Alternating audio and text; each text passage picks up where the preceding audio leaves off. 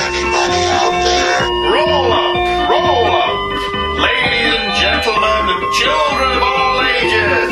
Books, comics, sci-fi, TV, and film, live from the Palace of Glittering Delights. And here, your host, Andrew Leyland. It's December, which means, and has meant for the last few years, a new Star Wars film.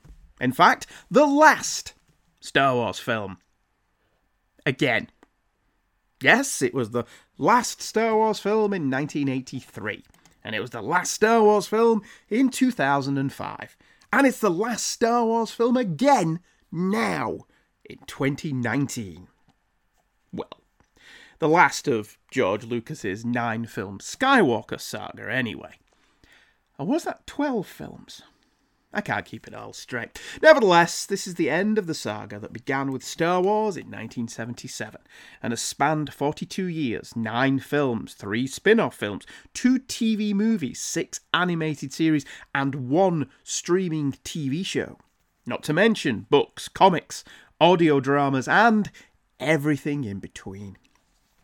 Of course, this isn't actually the last Star Wars film at all. There will be more, and more TV shows and animated series, and more books and comics and everything else. But this is the last of the saga films, the films actually about the Skywalker family line.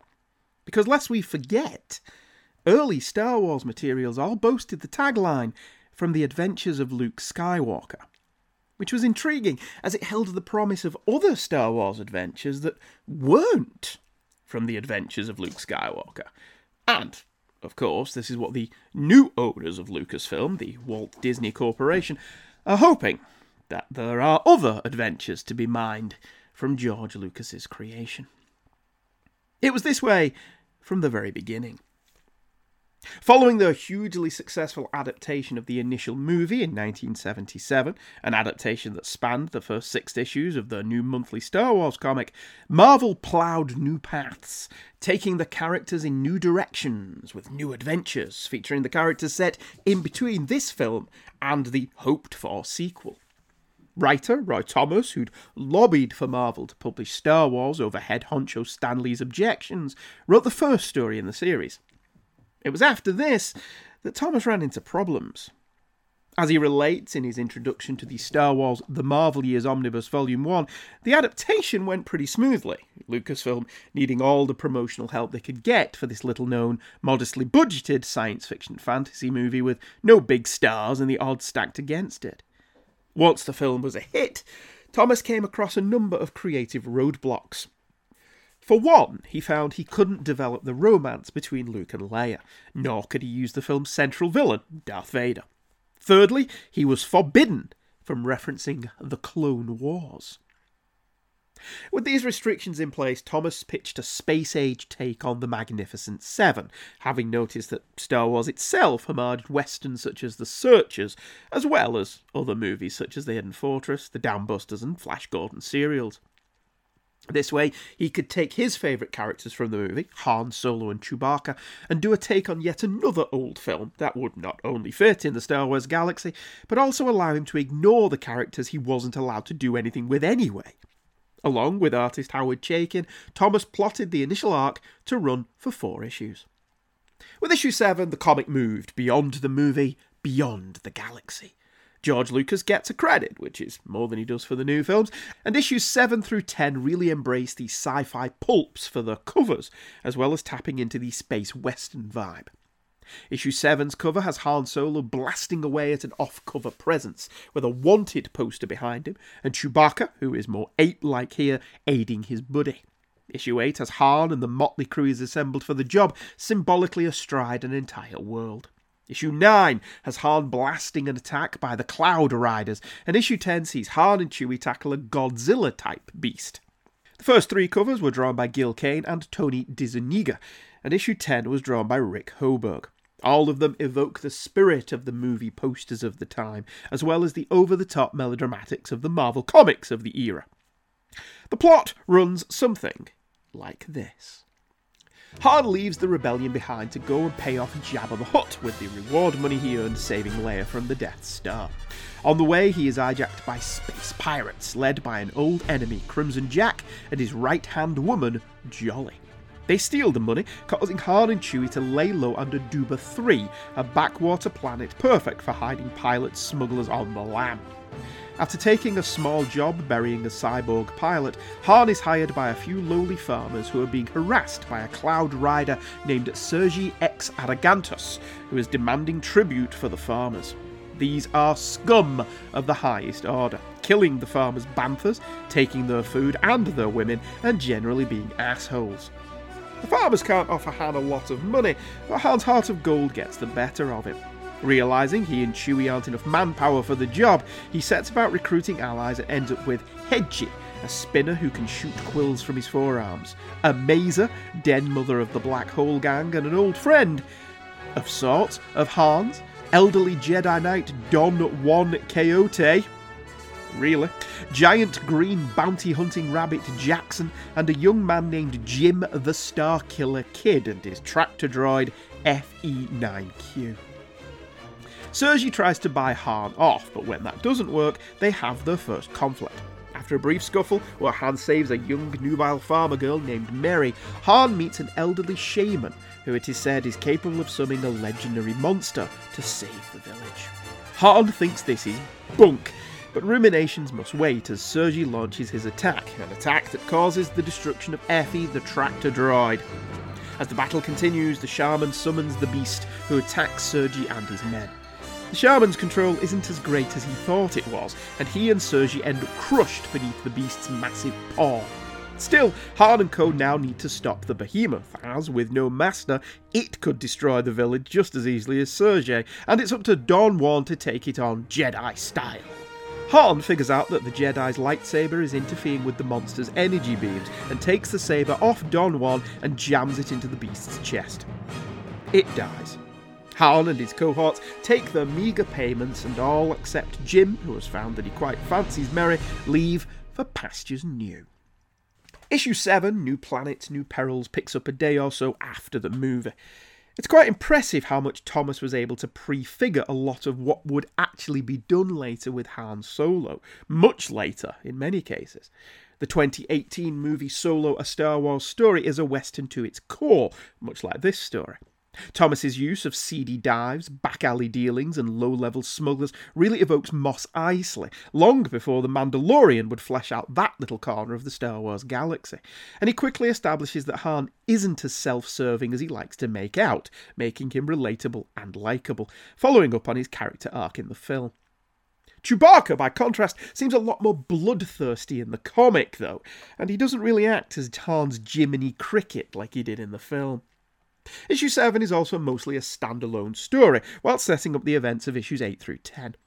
Han helps an elderly alien priest to take a cyborg smuggler to his final resting place in a smuggler's grave. The other smugglers don't think the cyborg should be laid to rest with fully fleshy humanoids, as its half machine like nature is an affront to their delicate sensibilities. It's interesting that Thomas chose to go here, as the idea of being more machine than man would play into Return of the Jedi. It's an inauspicious beginning, really. Han takes the gig because he really needs the money, whilst also expressing a distaste for the bigotry of his smuggling brethren, but it's not an assignment that really means anything to him. The story is at its best when it's fleshing out Han and Chewie's relationship, and showing Han moving in other smuggler circles. As in Star Wars, we see Han hanging around in the cantina and hitting on women. Speaking of women, Thomas recognises the need to add further female characters to the proceedings, especially as he can't use Leia, so he introduces us to Jolly, Captain Jack's right hand gun. She and Jack will be seen further as the series goes on, and their introduction gives Han a past that will continue to impact on his future. Jolly is portrayed as being one of the lads, wearing a respectable one piece and beret, whilst Crimson Jack, so named for his Brian Blessed sized red beard, is wearing pink leggings. To each their own. In every other respect, the space pirate stuff is pretty B grade science fiction, with the pirates themselves even dressed like Long John Silver and armed with cutlasses. Plus, a pirate with a red beard? Subtle. Thomas was apparently criticised by Lucas himself for just how close this adventure adheres to the Magnificent Seven template. But if you're going to steal, steal from the best. Besides, Lucas himself wasn't afraid of the odd homage. Witness a prominent gangster character in his Clone Wars cartoon series named Marlowe the Hutt. Lucas had a point, though. As the story progresses, the Magnificent Seven parallels become so apparent, I had to wonder where the lawyers were. The farmers are straight out of the movie, right down to the clothes they were, and some scenes are almost a comic book adaptation of the film. Perhaps Thomas felt it was fair game to base his story on an adaptation of a movie made by Japanese director Akira Kurosawa when Lucas openly acknowledged the influence of another Kurosawa movie, the aforementioned Hidden Fortress, on Star Wars itself. Thomas hasn't quite got the Star Wars language down yet. Understandable, given that all that existed at this point was 116 minutes of film and whatever offcut Thomas was allowed to see. Han refers to Sunday school, when I'm not even sure if a galaxy far, far away would have days as we understand them. After all, when you move from planet to planet as much as they do, how do they even measure their lifespans? The dialogue is often pulpier than a dozen oranges, and Thomas mixes up Dantooine and Tatooine. All these ooines presumably look the same. The cantina stuff in the comics is even more out there than in the film, with lots more ladies in elaborate states of undress, and both Han and Chewie about to get lucky until they are approached by some out of towners with an offer for Solo. The art is the weak spot in this issue. Howard Chaykin's style is pretty scratchy at the best of times, so pairing him with an equally scratchy inker, Frank Springer, doesn't really help matters. Art wise, matters pick up in issue 8, 8 for Aduba 3, with the addition of Tom Palmer on inks. Palmer can be quite overpowering as an inker, but it really doesn't matter here, as it improves the art no end. The characters start to look more like the actors, although not to the slavish, overly photo reference degree of the more recent comics. The lead bandit, Sergi X Arrogantus, nicknamed the Arrogant One, just in case that subtle piece of nomenclature passed right over our heads, not only has a name that sounds like Mexican comics creator Sergio Aragones, but he's drawn to resemble him as well. Again, lawyers? Thomas seems to want to paint Han as a gun for hire more than a smuggler, but for truthful, I didn't really get why Han would take this job. He made some money from the cyborg gig and was here to lay low, something he's already blown by annoying all the other smugglers in town, one of whom has to know about Jabba's bounty on his head. Surely the sensible thing to do here is take the money, get back to the Falcon, and get the hell out of Dodge. The farmers even tell Han they can't afford to provide much more than room and board, so it's not like he's in it for the money. In Star Wars, he tells Leia, I expect to be paid, and then barely a day or so later, he's taking this gig out of the goodness of his heart? Unlike in the film, where he'd grown fond of Luke and had Chewie pushing in the right direction and letting his conscience be his guide, he has no real stake in the game. With the cyborg hire, he needed the money, but he also had an aversion to the bigotry of his fellow smugglers. Here, he has no such thing. He doesn't really care for the plight of the farmers, there's nothing personal in it for him, and he's not been well rewarded. By his own admission, he's outnumbered and outgunned.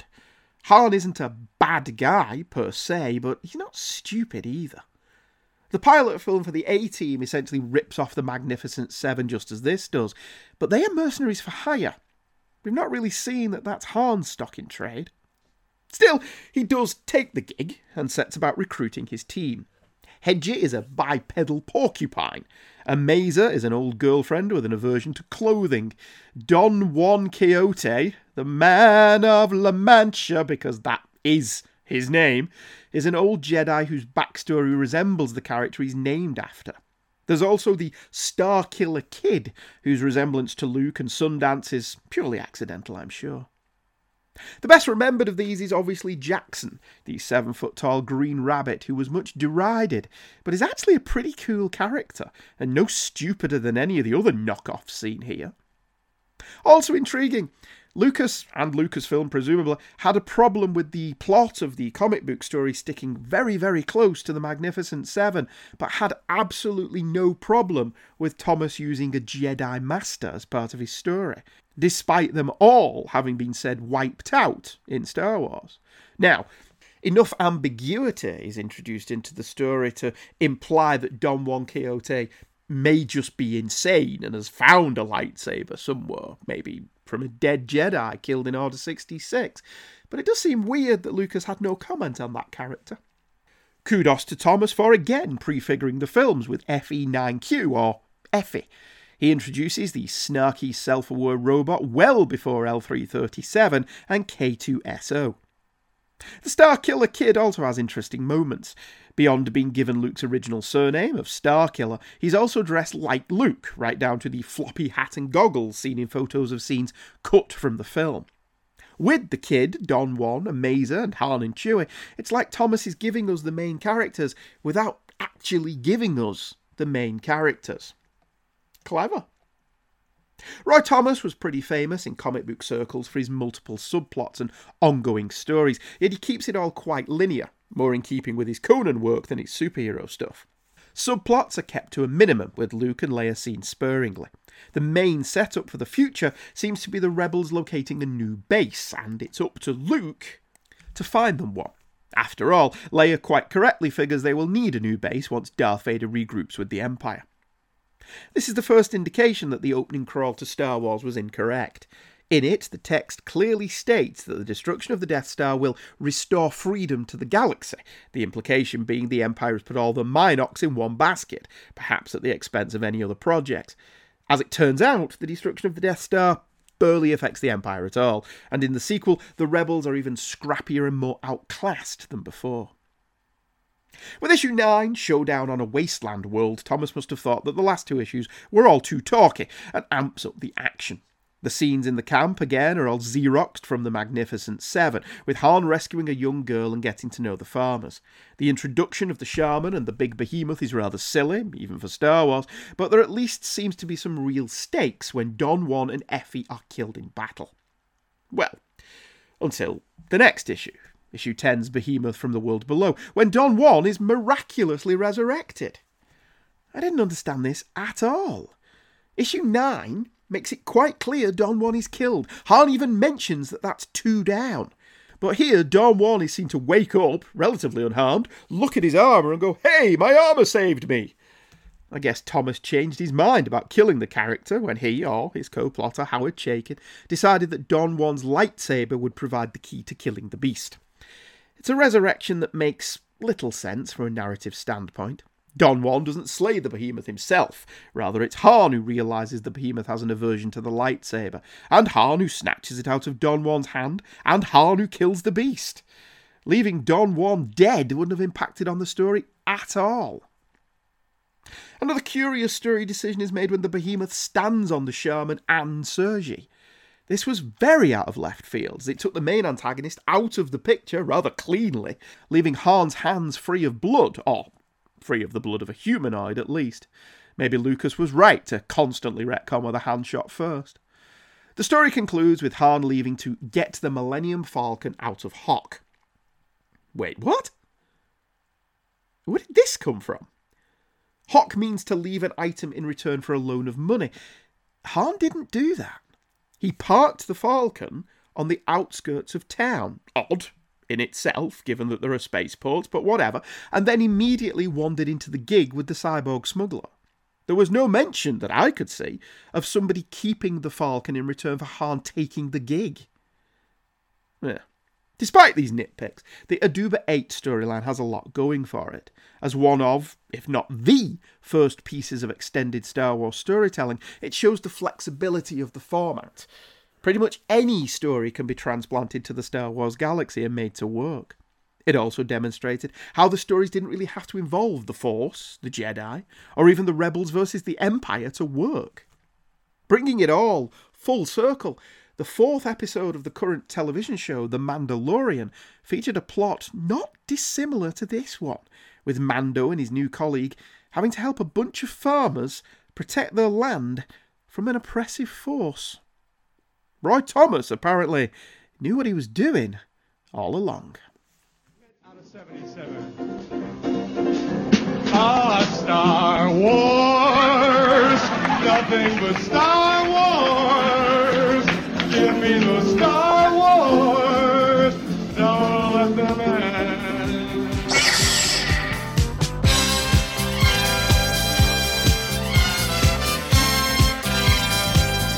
Give Me Those Star Wars, part of the Fire and Water Podcast Network.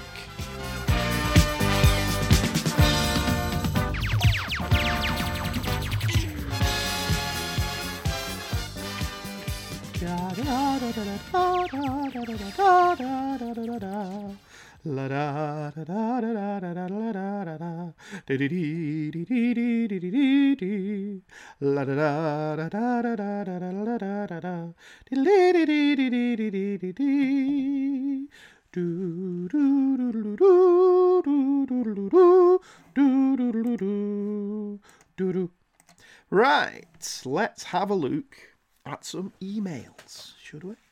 Our first email tonight is from Damien Lee, who I met over summer. It was nice to meet. Hello, Damien. Hello, Andy. Delightful listening, he's put, which is nice. Sometimes you need some positive reinforcement, don't you? Hi, Andy. I must start off by saying it was lovely to meet you again at LFCC this summer, and I'm glad you got to meet the Shat. It obviously meant a lot to you. You're incredibly generous with your time, and like last year, talking to you was the real highlight of my summer. Sorry if that sounds odd, it does not sound odd at all. Talking to me is the highlight of everybody's life. Well, mostly everybody. We're now ensconced in Beijing, which is a far cry from Brunei and the UK, but hey, at least I won't be home for the promised Brexit revolution election of a government that will double down on the mistakes of the last few years. On our first free Saturday here, I managed to find the only comic shop in a city of 22 million people. And whilst it's very cool and unbelievably trendy looking, it has no back issues and charges about £4 an issue. Thank goodness 98% of my reading is older stuff nowadays. Well, um, £4 an issue is about right now over here, thanks to Brexit. Yes, the price of comics has increased over here because of the pound slumping against the dollar thanks to Brexit. Well done, David Cameron. Now to the palace. After spending the last couple of years fruitlessly searching for a podcast to fill the Hey Kids shape hole in my life, only Fantasticast comes close. yeah. About that, I finally become a dedicated Palace fan. I'd initially been reticent to dive in because A, I would miss the father son banter of Hey Kids, and B, I was worried about running into spoilers for stuff that I still tell myself I'll get around to watching. Maybe if I live to be 200. Being unwell for a while earlier this year left me with some enforced downtime, so I was able to start a slow but deep dive into the palace. And well, I've been a fool! A fool! I can't write about specific episodes, but only because over the last six months I've gone from initially cherry picking and listening to episodes I knew I would connect with Babylon 5, early 80s cartoons, MCU Countdown, Star Trek, SeaQuest DSV, to listening to a smorgasbord of recent episodes, to now working my way through your entire back catalogue. This week I've enjoyed DC vs. Marvel, lots I must read from that, and the Spider Man 1 and 2 commentaries and more. It's been brilliant hearing your knowledgeable and considered thoughts on stuff I love, above, need to see more of, Blake 7, Magnum, tie in novels, and probably will never see, but I've enjoyed learning about TJ Hooker, Modern Magnum, Gerry Anderson's back catalogue, and the greatest American hero. You inspired me to finally watch Star Trek Generations, for example. Hmm. Thanks, I guess. I'd seen most of it in bits and pieces over the years, but never actually sat down to enjoy it in one sitting. It was all right, I suppose. It felt like sitting down with some distant family I never got to know as well as I should have, having only seen a best of selection of the next generation over the years. Now I need to see First Contact again, my sweet spot despite the Borg Queen problems it introduced, and to go back to my aborted DS9 rewatch. Well, watch, really, as I've only ever seen seasons 5 and 6 and a smattering of other episodes. I've especially enjoyed your Spider Man episode, and I'm currently waiting for my Spider Man Omnibus Volume 2 to turn up with the rest of my shipping, and won an issue on your recent eBay auctions to enjoy them with your commentaries fresh in my mind. Yes, thank you very much for supporting the Send Anya to New York Fund, which is why I've been selling my comics of late. Money is often a little bit tight. Um, that would have been, and so it was nice that people uh, I've supported that greatly, and I've managed to raise enough to make the first two payments. I'm going to be listing more stuff this week, which does nothing for you guys because it won't be the week that this comes out, to hopefully make the third and final payment. Damien continues. We've just adopted two rescue dogs. Oh, that's nice. The awesome Burr and Poppy. So now I have up to an hour of walking every day, which is why I've been burning through your back catalogue even faster. I make sure I have a classic episode to listen to as well as your new episodes every week, and I'm worried I'll run out soon, which is when I can return to the Fantasticast and listen along as I read the Byrne Omnibus Omniboo. Goodness knows what I'll do when I'm up to date on that as well. I can either go back to the beginning of that or get serious about the Overlooked Dark Knight. Man, where do you find the time? Well, I've clawed some time back. However, you do it, a deep, sincere thank you. Your podcasts have been a steady presence in my life for the last nine years, ever since I heard your promo on From Crisis to Crisis, the podcast that introduced me to podcasts. Uh, yeah, me too. From Crisis to Crisis introduced me to podcasts. And listened to you and Michael tear apart the beloved Secret Wars. Still one of my favourite episodes, did. I still think that's where it all started coming together. I've listened to you all over the world Sunderland, New York, Brunei, Singapore, various hospital beds, Australia, Kuala Lumpur, Tokyo, and now in Beijing. You're basically my constant travel companion. I hope to be listening to you for a long time to come, and I'll be sure to make my next Amazon purchase in a way that benefits the show. You keep talking, and I'll keep listening. Thanks again, and I must buy you a drink if we cross paths next summer. Should you ever need a place to stay in Beijing, consider this an open invitation. We have a spare room. This paragraph may sound odd if you do read this online, but I'll leave that totally up to you. Best wishes and thanks again. Damien. Damien's a lovely bloke. I've met Damien twice, both at London Film and Comic Con, and uh, it has been a joy to speak to him every time. And and giving you my time was no problem at all. The hour that we just stood there chatting was uh, was a delight and didn't seem like an hour. So it was it was lovely to meet you, and I'm glad that you're on the mend after showing me your um. You, we did a scene like Jaws, you know, where they show people your scars. I've got a little scratch on my knuckle and a bit of a scratch on my forehead where I walked into a bus stop, and Damien's got lots of scars. he was he was um he was Quint to my Brody. It was great. ah, dear. Anyway, okay. Uh, I'm going to call it a day. Um, we're at half an hour, and again, I always squeeze these in and around other things because it's easy to do that when you're working on your own. And um, I need to call it a day because I've got to go off and, and post some eBay stuff that people have won uh, to support my uh, sending my daughter to New York on a college trip. So uh, I will see you all next time with a very special episode, my Christmas episode with Mr. Michael Bailey. But uh, exactly what we're doing, I'll keep under my hat just for now. That'll be a nice little Christmas treat for you, dropping on or around the 20th, 21st of December, around that time. Okay, okay. Thank you for joining me, and uh, I'll see you again real soon. And everything is going to be okay. Hopefully. Possibly. Maybe. We'll see. Catch you later. Bye bye.